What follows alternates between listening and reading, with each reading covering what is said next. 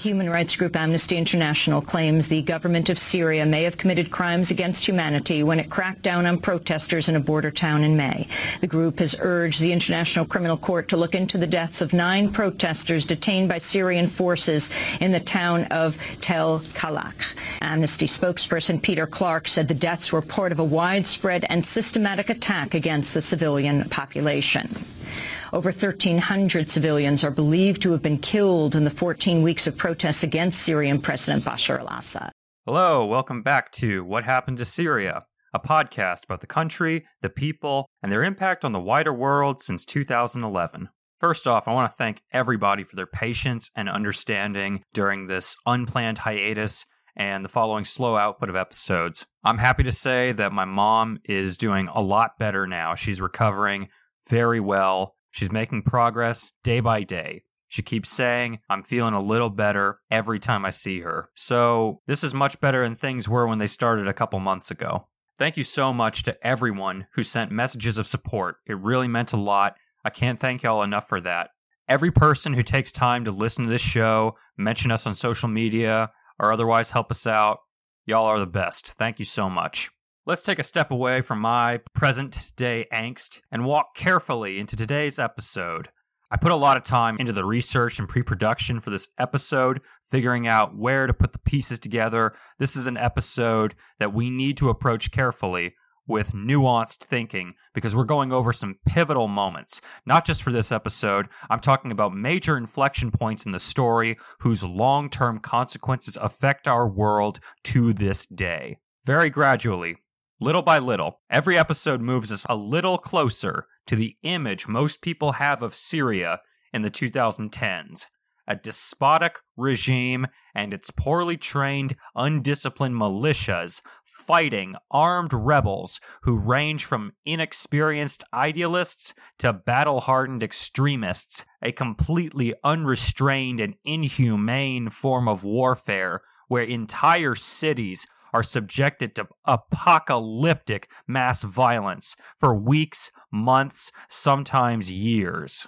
We're not there yet in 2011. We've seen the very first sieges take place in Dara, Homs, Jisr al Shugur, and several smaller towns in the rural north accused of providing shelter to insurgents.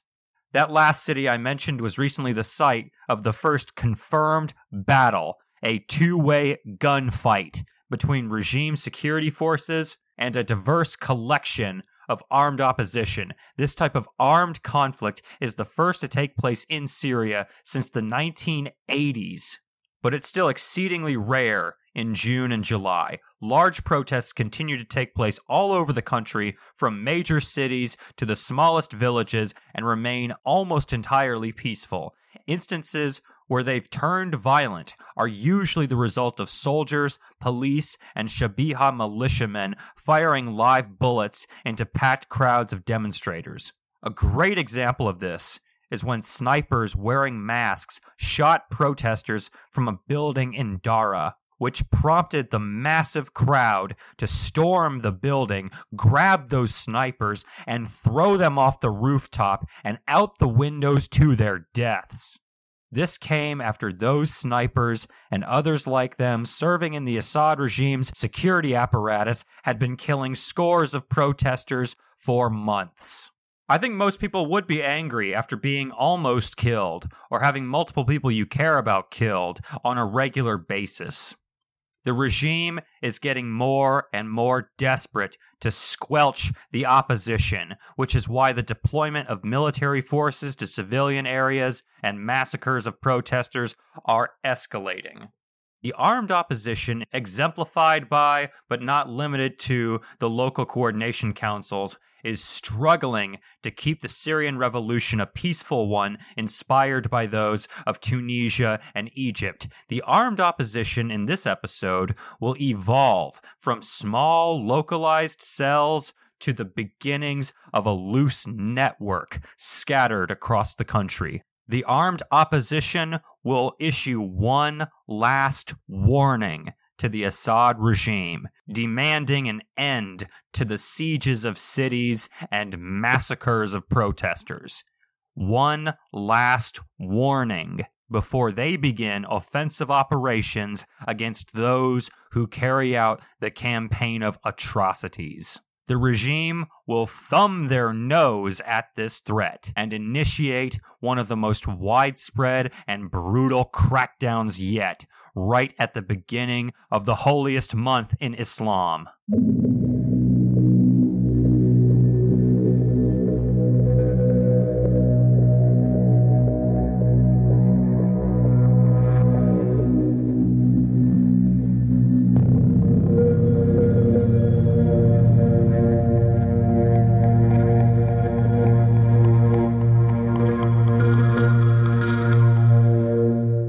Last left off on June 24th, 2011, the Friday of lost legitimacy. The protests have reached their largest numbers thus far, and now they're occurring in places where we have not seen before, such as in the upscale Zabadani suburb in Damascus. The regime is also setting up checkpoints throughout the northern parts of the country in an attempt to prevent refugees from flowing out of the Aleppo province. To really illustrate what's happening right now, just to put you in the shoes of people living in Syria in 2011, I want to turn to a couple of quotes, really, really paint the picture. First, we're going to read a passage from Civil War in Syria by Adam Baczko, Gilles Dorronsoro, and Arthur Quesnay. This is also sometimes referred to as Civil War in Syria by Baczko et al. Quote, with no figure or organization to target, the regime ratcheted up the risks to individuals associated with the protests, violence became increasingly indiscriminate and its effects less calculable. First, the regime evolved its economy of repression by making torture systematic, a form of individualized violence on an industrial scale. Starting in 2011, it arrested and tortured several hundred thousand people. Based on information provided by a prison employee defector, we have proof that over 11,000 people were tortured to death in less than two years from spring 2011 to the summer of 2013 in Damascus prisons. The total figure is certainly much higher. Despite the regime's determined efforts, the intelligence services not having a distinct target at which to direct their dissuasive violence were overwhelmed. As the torture campaign escalated, space in prisons became scarce, leading to severe overcrowding in the cells. While the intelligence services tortured most of their prisoners, interrogation often happened long after their arrest or not at all. Prisoners that were released a few weeks later and their families were threatened to stop them from continuing to protest. Competition among the 18 intelligence units did, in fact, limit sharing of information, Several of the most active protesters were released. Now they quote one of those protesters. The regime stopped me twice, but I was always released, even though I was very involved in the organization of events. I wasn't even interrogated. The security forces seemed unable to cope. Unable to control the crowds in the streets, the security forces dispersed the protesters with brutality, even indiscriminately firing on them without warning, the repressive apparatus was now operating beyond all due process and instead relied heavily on the militias, or the Shabiha. Now they quote another one of the protesters. As soon as we came out of the mosque to run away, the police ransacked everything. A militiaman was slashing people with a saber, people right in front of me, one after another. I saw them fall until the crowd pushed me against him. Then he stopped hitting and started to howl he had lost his mind. In some cases, the security forces hid in ambulances to catch the demonstrators by surprise. The militia even hunted through hospitals to find the wounded. That was Civil War in Syria by Baczko et al. We've mentioned in previous episodes how there was a certain point where a lot of protesters stopped going to the hospital even if they'd been shot. They stopped bringing their wounded to the hospitals because it wasn't safe for them there. They'd either be tortured in the hospital or they would be taken somewhere from the hospital to be tortured. And it was as simple as, hey, this person's got a gunshot wound. They're probably a protester. Call them macabre. Now let's zoom in and look at things from the perspective of the protesters in Syria. What effect is all this violence having on them? How is it affecting their perspective on peaceful protest versus violent struggle?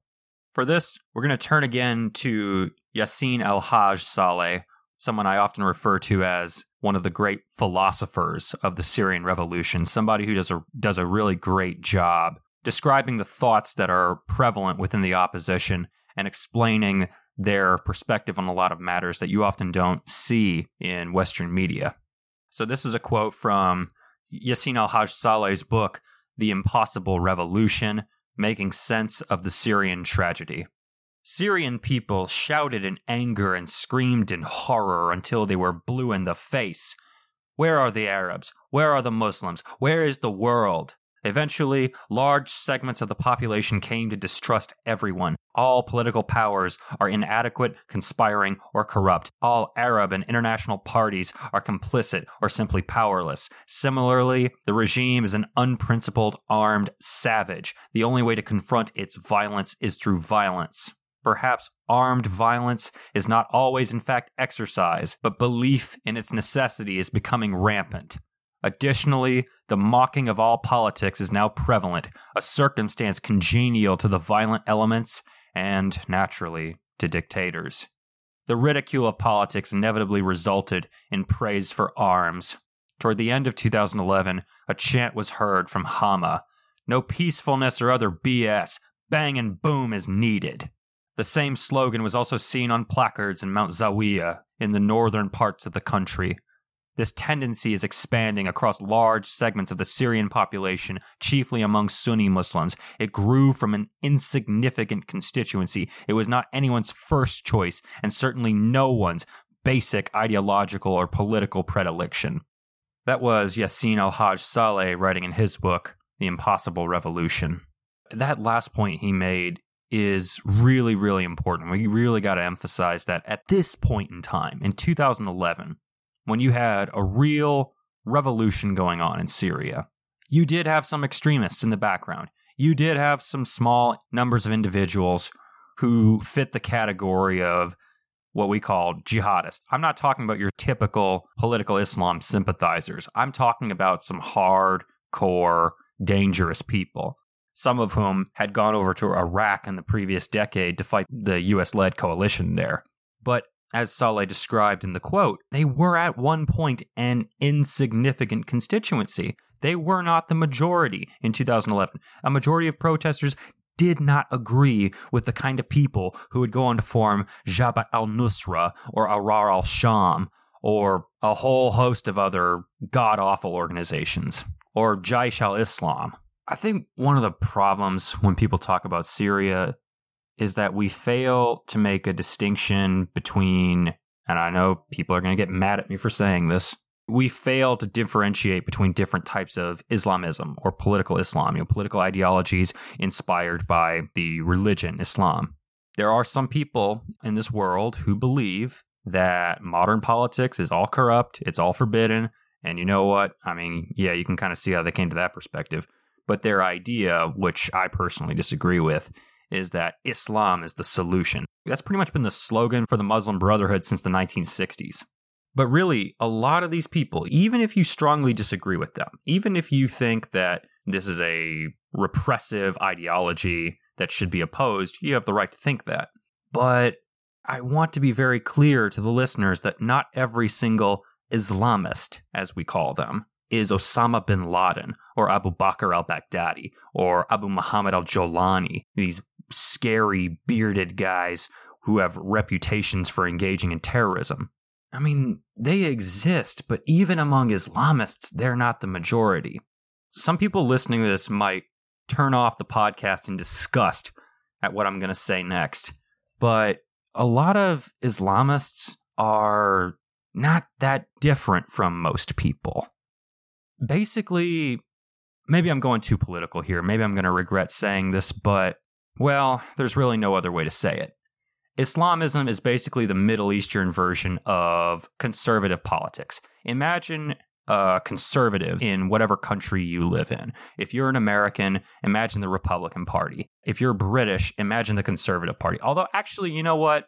Screw it. I'm going to say it. I'm going to I'm going to say something controversial. When I look at the Muslim Brotherhood and I ask myself, what does this thing remind me most of? What other entity have I ever examined that resembles this the most? What is comparable to the Brotherhood and their idea that they have to enact Islamic values through legislation? It honestly reminds me of the American Republican Party. Now, I'm not talking about every single Republican. Not every Republican is like this, but there is a certain type of American politician, and you know who I'm talking about if you're American. There's a certain type of American politician whom every single time they go out in public, every single time they mention the Bible or Jesus or something about how America is a Christian nation. You see this all the time. I grew up in the Bush years, the Obama years, the Trump years. I grew up watching these people. And for about a decade now, it was about 2012 or 2013 when I started learning about the Muslim Brotherhood, and I was like, oh, huh, these guys are kind of like Muslim Republicans. And I, I, I used to say that, and I get yelled at by people. People get angry at me when I would make that comparison. How dare you? They're nothing alike. They'd get angry at me for saying that. And at the risk of giving into confirmation bias, what I've seen over the last 10 years is more and more and more evidence that I was right. I may very well insert some sound bites of some of the shit that I'm talking about because I'm fucking tired of people denying it. The reason why I went on this tangent was to explain how an insignificant constituency of extremists went on to have such an important influence on the Syrian opposition. It's very complicated. It's going to be the subject of multiple episodes in the future. But a couple of factors we have to keep in mind are the extreme, extraordinarily brutal violence meted out by the Assad regime against everybody in the opposition. They didn't care if you were if you were secular, they didn't care if you were extremist. Hell, they probably were they were probably more brutal to you if you were secular because they want to portray their opposition the opposition is all extremists. So what really terrifies them is somebody like Razan Zaituna or Mazen Darwish, public figures who are very obviously not extremists. The other thing to keep in mind is that you have a lot of people in 2011 who are not they they they are not extremists at least yet. Their belief system is not the same as Al Qaeda's or ISIS. You have a certain number of people. I don't know if they were like maybe 50% of the opposition or less, but you had a certain number of people in the opposition who were out in the streets chanting Hurraya, freedom. They were out in the streets chanting God, Syria, freedom, and nothing else. Allah, Surya, Hurraya, Wabas. And they meant it. But their interpretation was of freedom would be a little different from that of somebody who believes in a secular civil state. The reason why these two different groups came together in 2011 was because they both agreed Assad should step down. This regime is becoming unbearable for us. What we're going to see in future episodes is that the regime will become more and more brutal. The more secular minded civil society people are going to become more and more marginalized, even though they probably do make up a majority of the Syrian opposition. And you're going to see more and more of the more mainstream Islamists within the Syrian opposition as the years go by and as these people just go through horrible things, just about a decade of constant horrors and hardship. Some of them will be radicalized by their experiences. Some of them will, at the risk of sounding rude, be driven insane and they will become a very prime recruiting pool for multiple different armed factions within the Syrian opposition, ranging from relatively moderate Islamist groups. I know some Grayzone reader's gonna blow a gasket when they hear me say that. You had some relatively moderate Islamist groups like Jaish al Army of Glory, but some of them also drifted into the really far fringe of Islamist thinking, such as Al Qaeda and ISIS. That is one of the many sad realities of the Syrian opposition is that you had a lot of people in 2011 who weren't a certain way, but because of what they experienced over a period of years, they became different people. So you've got people who start off completely nonviolent in 2011 who are participating in fighting in 2012, 2013. You have moderates ranging from, you know, maybe moderate centrist political types or moderately conservative religious people, not extremists yet. And after everything they go through, three years, five years, 10 years later, they're in HTS or Ahrar al Sham or Ahrar al Sharqiya, one of these really, really disreputable organizations. In late June 2011, Assad is facing more and more pressure from the international community. The European Union, for example, votes multiple times to impose sanctions after sanctions on the regime as the killings continue. This includes freezing the assets of multiple people and businesses connected to the regime. This is inconvenient for them, but they can survive this. What's a lot more significant for the regime, though, is the fact that their longtime ally, Turkey, is now publicly condemning them for their brutality meted out against protesters. Now, okay, given what's going to happen like 2013 onward in Turkey, that is kind of ironic. Freaking Erdogan, of all people, criticizing someone for brutalizing protesters. But on the other hand, as brutal as Erdogan became in the late 2010s, he never, ever stooped to Bashar al Assad's level. So in 2011, we see the Turkish government publicly requesting that Bashar al Assad dismiss his younger brother, Maher al Assad, from his role as, now I'm paraphrasing them, the thug in chief of Syria, which is a pretty accurate description of Maher al Assad. Bashar's the leader, Maher's the enforcer. A lot of people compare the Assad regime to a mafia. I, I think it's a fairly accurate comparison. So basically, Turkey's offering Bashar an out. They're like, okay, look, dude, you've gone too far. Just make it look like you're listening to us and we will be willing to forget this ever happened. Dismiss Maher, make some window dressing reforms, do what you got to do to calm things down, because this cannot keep happening. And a lot of Syrians will go on to be very grateful for the Turkish government taking such a public stand against Bashar al Assad. But there is a lot of evidence that we're going to go through in future episodes showing that they really didn't do this out of the goodness of their heart. They did this because having a refugee crisis on their southern border is a big problem for them, and it does become a very, very big problem for Turkey and its national interests. But even though Turkey and Syria have such a close relationship in 2011, the request that Bashar fire his brother Maher falls completely on deaf ears. But the rest of the world takes note that one of Bashar al Assad's longtime allies, Recep Tayyip Erdogan, is now displeased with him and is not hiding it anymore. We should also mention at this time that the brutal collective punishment of areas in northwestern Syria that had recently risen up against the regime is continuing. The Syrian Arab Army and Shabiha militias are continuing to brutally attack villages throughout the Idlib province.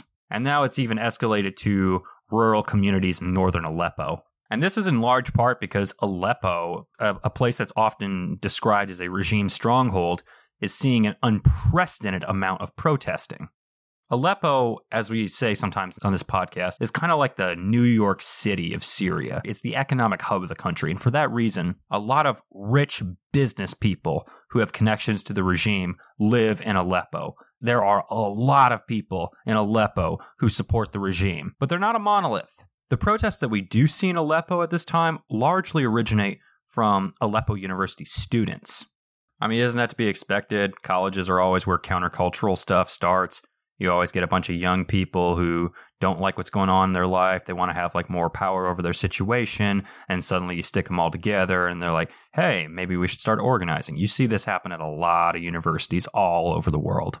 For more on this, I want to turn now to Dr. Wendy Pearlman's book, We Crossed a Bridge and It Trembled. Here, she quotes a couple of people from Aleppo who described how the protests gradually built up in the city. First, she quotes Hussein, a playwright from Aleppo. Quote, Slowly, protests got bigger. Some neighborhoods in Aleppo held demonstrations every week. I started working side by side with the young demonstrators. We organized weekly meetings in our houses, in secret, of course. One day, I was talking on the phone about going to a protest. My daughter was 16 or 17 at the time. She heard me and said, I want to go with you to a demonstration. We argued about it, but in the end, I agreed to let her come. She got ready, and then her mom, my ex wife, followed us to the door. She said, If you two are going to protest, I'm going too. I won't stay home alone. After that, they both became addicted to protesting. We later found out that my daughter was even skipping school to attend activist meetings. That was Hussein, a playwright from Aleppo, quoted in Dr. Wendy Pearlman's book, We Crossed a Bridge and It Trembled. That's something I, I keep seeing over and over again whenever I read books like We Crossed a Bridge and It Trembled, or when I talk to Syrians who participated in the 2011 protests. that first time you vent your grievances in a country ruled by a totalitarian regime that will put you in jail for uttering the mildest of criticisms, publicly expressing your political sentiments for the first time in that environment, it is quite addictive, according to the people who have done it. Next, we're going to turn to another quote from the same book. This time, Dr. Pearlman quotes Yasser, a former student from Aleppo. Quote, I went to my first protest in Aleppo in a big group, but there were so many people there that I lost my friends. I saw how the Shabiha looked. One was holding a cane and pretending to use it as a crutch, even though he wasn't limping. One of them had a tool and was underneath a car, acting like he was fixing something. They were all pretending to do things, but really all had these objects so they could beat people. After a while, everyone was suspecting everyone else. The protest was supposed to begin at 8:30. By 8:35, nothing had started. Then an old man passed by the guy who was responsible for starting the chanting. The old man asked, "Why are you just standing there? Either say something or leave." The young guy said, if this old man is braver than me, I'm going to kill myself. So he went out. He started shouting, and then everyone else went out too. Imagine you have a deck of cards, and all the cards go flying everywhere. That is what it was like. That was Yasser, a former student from Aleppo, interviewed by Dr. Wendy Pearlman in her book, We Crossed a Bridge and It Trembled. It was primarily young people, especially Aleppo University students, who really spearheaded these protests seen in Aleppo. And they were taking unusual risks in this situation.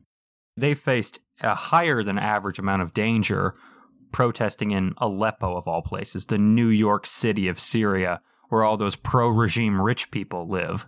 People don't take risks like that unless they have some really powerful motivator.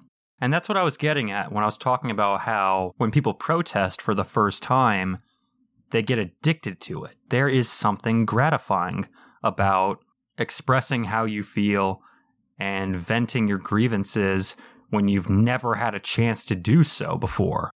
And something that often happened in 2011, one thing that you can see in a lot of videos of protests, both in Syria and other countries where the Arab Spring took place, you see these videos where a group of people will be marching down the street, protesting, chanting slogans, and people will just be going about their day and see them. And without any prior planning, some of the people who see this column of protesters marching down the street, sometimes people will see that and instinctively join in.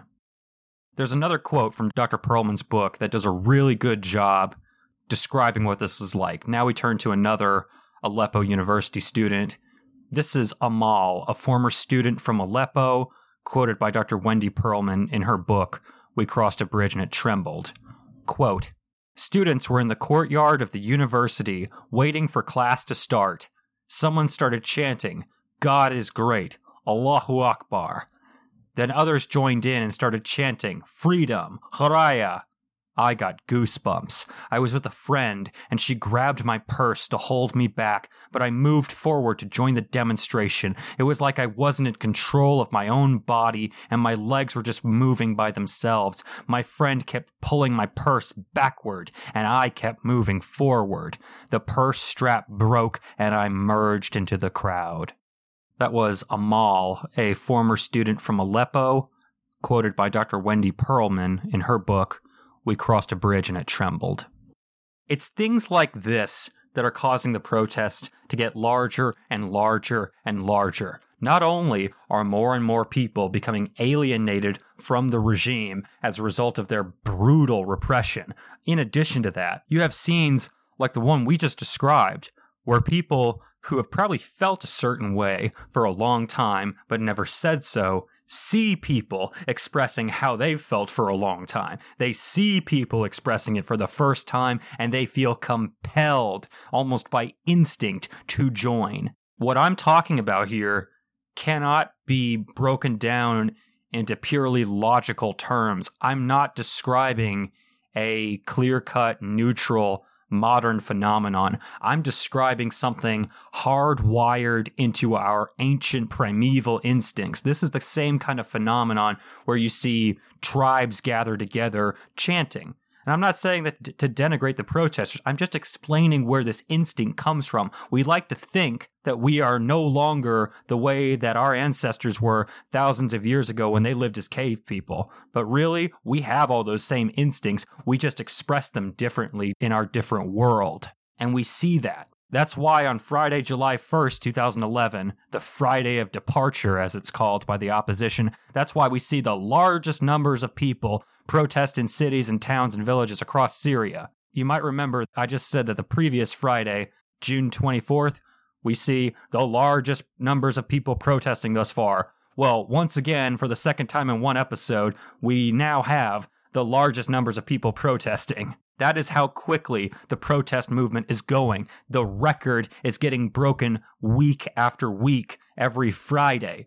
Again, for context, Fridays are the days we see the largest protests because Friday's the Islamic holy day. People have the day off. People go to mosque. There's, there's, a lot of complicated reasons behind it, but long story short, Fridays are the biggest days in terms of protests in the Syrian revolution. And now, every single Friday, we see more and more people protesting in the thousands. On this particular Friday, July 1st, the Friday of departure, we see the largest protest to take place in Aleppo thus far. 10,000 people at least. And elsewhere, we see multiple tens of thousands of people protesting in places like Homs. And then on this same day, we have the single largest protest rally to take place in Syria since the protests began, you know, that previous March. The single largest demonstration to take place occurs in Hama, where about half a million people gathered. On top of everything else, you're also seeing larger and larger protests taking place in Damascus, the capital city. Earlier, for, for multiple episodes now, we've been saying you're seeing large protests taking place throughout the country, but Damascus and Aleppo stand out for the lack of protests. That's no longer the case. You're seeing large protests taking place in Aleppo, in Latakia, and now even in Damascus, of all places, which really should be the last place you see protests taking place in Syria. That should be the last place that happens, according to the regime. For more on this, I'm going to turn to one more quote from Dr. Pearlman's book, We Crossed a Bridge and It Trembled. This is a part where she quotes Jamal, a doctor from Hama who also spent some time in Damascus around this time. Quote, it was impossible to get big numbers to demonstrate in Damascus. People were enormously afraid. So we'd mount flash protests. We'd chant for just five minutes or so, then run away. People also came up with alternative ways of showing they were against the regime. People would agree on a time and a place, and then everyone would show up wearing the same color. For example, everyone would come to the same cafe wearing black. Nobody would say a thing, it was just a way of showing the size of the opposition. Eventually, the security forces figured out what was happening and came after people dressed in the designated color. You know, if we'd listened to our parents, we never would have gone out at all. That generation lived through Hama in 1982. My aunt was pregnant at the time. My parents took her to the hospital. They had to stop at checkpoints on the way there and saw corpses lined along the road. My father carries that sight until now. He has that fear until this day. Whenever we watched anything on TV related to politics, he'd say, Turn off the television. He couldn't even bear to watch a political TV show. That's how afraid he was. My generation is also afraid, but not like them. I now say to my father, Why were you silent all those years? We say this to their entire generation. That was a quote from Jamal, a doctor from Hama, quoted by Dr. Wendy Pearlman in her book, We Crossed a Bridge and It Trembled. Now, to play devil's advocate really quick, as bad as the regime's oppression and massacres of protesters have been in 2011, they never reached the level of what Bashar's dad did to Hama in 1982. We're going to cover that on our season finale. We're getting there. But there there is something to be said for the fact that you now have a generation of people who were raised by people who were traumatized in 1982. You now have a next generation who didn't live through that, who don't remember that, and they are gaining the confidence to go out and protest. That's why we now see half a million people protesting in Hama. Half a million people in one city, plus tens of thousands of people protesting all over the country. We're starting to see the number of protesters in Syria climbing up into the millions. It's not an exaggeration. This episode, we are seeing the zenith of the Syrian revolution. I had heard of flash protests, as uh, Jamal described in the quote. We had a previous guest on this show, a Kurd from Aleppo, who described what he called flying protests. And it was pretty much the same thing. That's one of the main ways people were able to start protesting in the exceptionally dangerous places like Damascus or Aleppo or Latakia. Those people can't just stand around in one place chanting for an extended period of time like you see in Homs and Hama. They don't have that luxury. They got to show up, do their thing, run, or they'll be killed or arrested and then tortured to death. Now let's shift gears and take a look at how the Assad regime was responding to these developments. We turn again to Sam Dagher's book, Assad or We Burn the Country. Back in Damascus, Manaf Tlass could no longer bear Bashar al Assad's lies. His philosophical and theoretical musings, as Manaf described them, but self preservation required that he maintain a connection to his childhood friend. Bashar and the shared history of the Assads and the Tlasses were his only protection in the face of threats from Bashar's brother Maher and his cousins the Makhloufs. Maher was already calling Manaf the mutinous brigadier general. Manaf, who had been a brigadier general for eight years, was passed over in the round of military promotions approved by Bashar in the summer of 2011.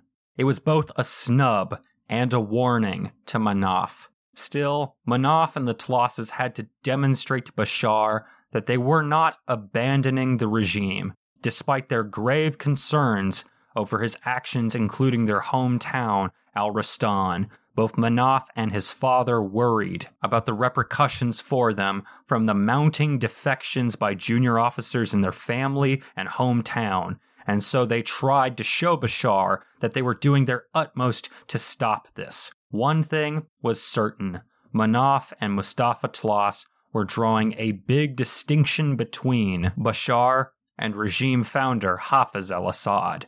Their allegiance to Hafez was and would remain absolute. Both Tlasses, father and son, eagerly supported Bashar's ascension to power because this was Hafez's wish. But over the years, they saw Bashar's shortcomings and the influence accumulated by his brother and cousins and allies such as Hezbollah and Iran. Hafez would have never allowed it, the Tlasses believed. Their dissatisfaction also stemmed from the fact that others had gained the power due to families like theirs, which Bashar often called the Old Guard. The Tlasses' concerns over Bashar's leadership came into sharper focus at the start of the uprising. Their feeling was that Hafez would never let the situation deteriorate so badly or let hardliners hijack management of the crisis facing the regime. Paradoxically, there were still those among the hardliners who viewed Bashar as too soft to Hafez, whose response they thought would have been swifter and more lethal. Even as her husband's loyalty to his old friend wavered, Manaf's wife, Thala, tried to maintain a line to Bashar. She hoped that it would shield her husband from his enemies inside the regime. They emailed and sometimes talked by phone, and in June, Thala brought up a subject dear to Bashar's heart, using the media to alter facts about his bloody crackdown. Thala suggested that his media and political advisor, Buthaina Shaban, and Ibrahim Daraji, an articulate and young international law professor, be interviewed by a French language website called InfoSyrie. She said that questions could be emailed to them in advance. The website was established by a French far right neo Nazi figure who had founded a public relations firm funded by the Tlasses in the 1990s and awarded a contract by the regime. The website claimed that it wanted to re-inform the francophone public about events in Syria. Bashar welcomed Thala's suggestion. But even as they sent signals of their allegiance, Manaf and Thala realized the confrontation between the regime and its opponents was going to be bloody and prolonged. Regional and global powers were staking their positions, and the Tlases would have to choose sides if they wished to remain in Syria. The United States and Europe were already indicating they would not just stand by while Bashar continued to slaughter protesters. Manaf was aware that Qatar had started facilitating the defection of army officers by offering safe passage for them and their families out of Syria, as well as protection and financial support once they were out. There were already whispers about defection plans by officers and soldiers in Manaf's own Republican Guard. Manaf and Thala decided to secretly meet with their friend, the French ambassador Eric Chevalier, for the first time since the start of the uprising in March 2011. Chevalier was told to go to an office on the second floor of a building in central Damascus, and he was then taken to another floor higher up where Manaf and Thala were waiting for him. Manaf recounted to Chevalier his efforts to avert the use of force and initiate dialogue with the protesters, especially in southern Damascus, with what he thought was the blessing and support of Bashar, and how he had been undermined by hardliners every step of the way and then felt betrayed by Bashar. Bashar fooled me, Manaf told Chevalier. I am no longer involved in anything. I am out. He did not tell Chevalier he wanted to defect, but the diplomat sensed that abandoning the regime was very much on Manaf's mind. Talk of rifts at the palace was real after all, thought Chevalier. Days later, Bashar and his wife Asma showed up at the Jala Stadium in Meze, near Manaf's hometown. They were dressed casually in jeans and light jackets. The regime had come up with the idea of sending what it said was the largest Syrian flag ever made to Aleppo, a city that had seen few protests thus far. Well, as we just went over earlier, we're starting to see more and more of them. Now back to the book. Quote, it was presented as a spontaneous youth initiative on Facebook a few dozen young men and women gathered on the stadium's turf. Abu Hafez, Abu Hafez, Abu Hafez, they shouted and pumped their fists into the air as they saw Bashar and Asma arrive. They raced to hug and kiss Bashar. He smiled nervously as he was mobbed and then handed a little girl to hold. Make way, guys, shouted one of the organizers. Then Bashar and Asma got on their knees with the others and began rolling the giant flag so that it could be sent to Aleppo as cameramen snapped photos. One, two, three, Bashar, you're my life, loyalists chanted. Bashar, you're after God. That was from Assad or We Burn the Country by Sam Dagher. So the mid to high level bureaucrats in the regime are freaking out, they're panicking, some of them are turning on each other, and the guy who's supposed to be in charge, Bashar al Assad, is distracting himself in a fantasy world. His way of dealing with the protests is smoke and mirrors mixed with some photo ops. No wonder that didn't work. No wonder we keep seeing the largest protest to take place thus far in Syria over and over and over again every single Friday. Sam Dagher goes on to describe just how much this approach is failing in his book, Assad or We Burn the Country. Quote, on July 1st, 2011, Several hundred thousand people gathered in Hama's Assi Square for what was described as the largest protest since the start of the revolt in March. Some estimated the crowd to be as big as half a million. Activists decide to call the day of protests in Hama and across Syria the Friday of Irhal. Across the Middle East, Irhal, or leave, became a rallying cry among protesters who were challenging their autocratic leaders and ordering them to step down from power, to leave. Hama's revolutionary singer, Ibrahim Kashush, rocked the city with his new chant, Yalla Irhal Ya Bashar. Bashar, despicable one, The blood of martyrs is not cheap. Pack your stuff in a plastic bag. Come on, Bashar, leave, chanted Kashush as he stood on a makeshift stage next to Assi Square's clock tower. Yalla ya Bashar, repeated the crowd with zeal. People carried balloons and waved flags. There was Syria's current red, white, and black flag, as well as the old green, white, and black one that predated the Ba'ath coup in 1963.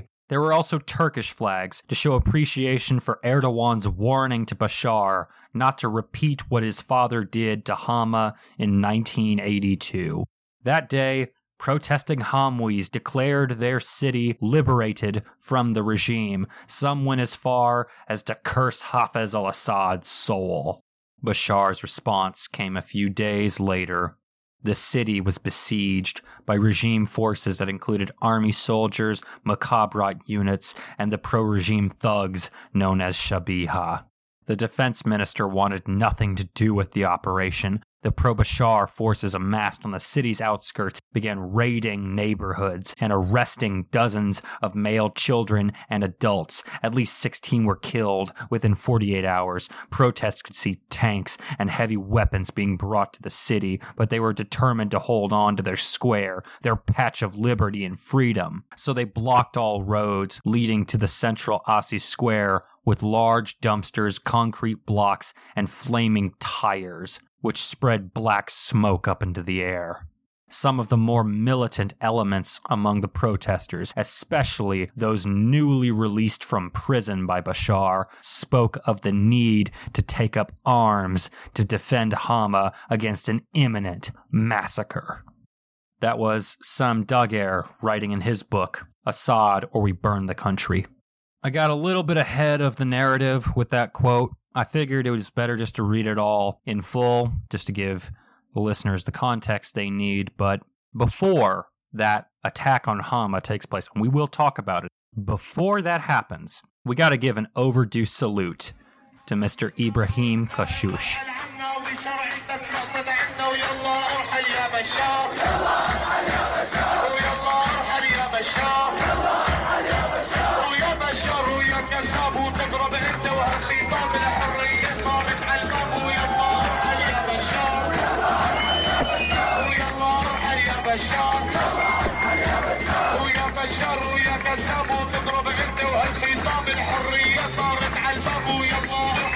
بشار ويلا ارحل يا بشار ويا ماهر ويا جباني ويا عبيد الامريكان الشعب السوري ما ينهان ويلا ارحل يا بشار ويلا ارحل يا بشار ويا ماهر ويا جبان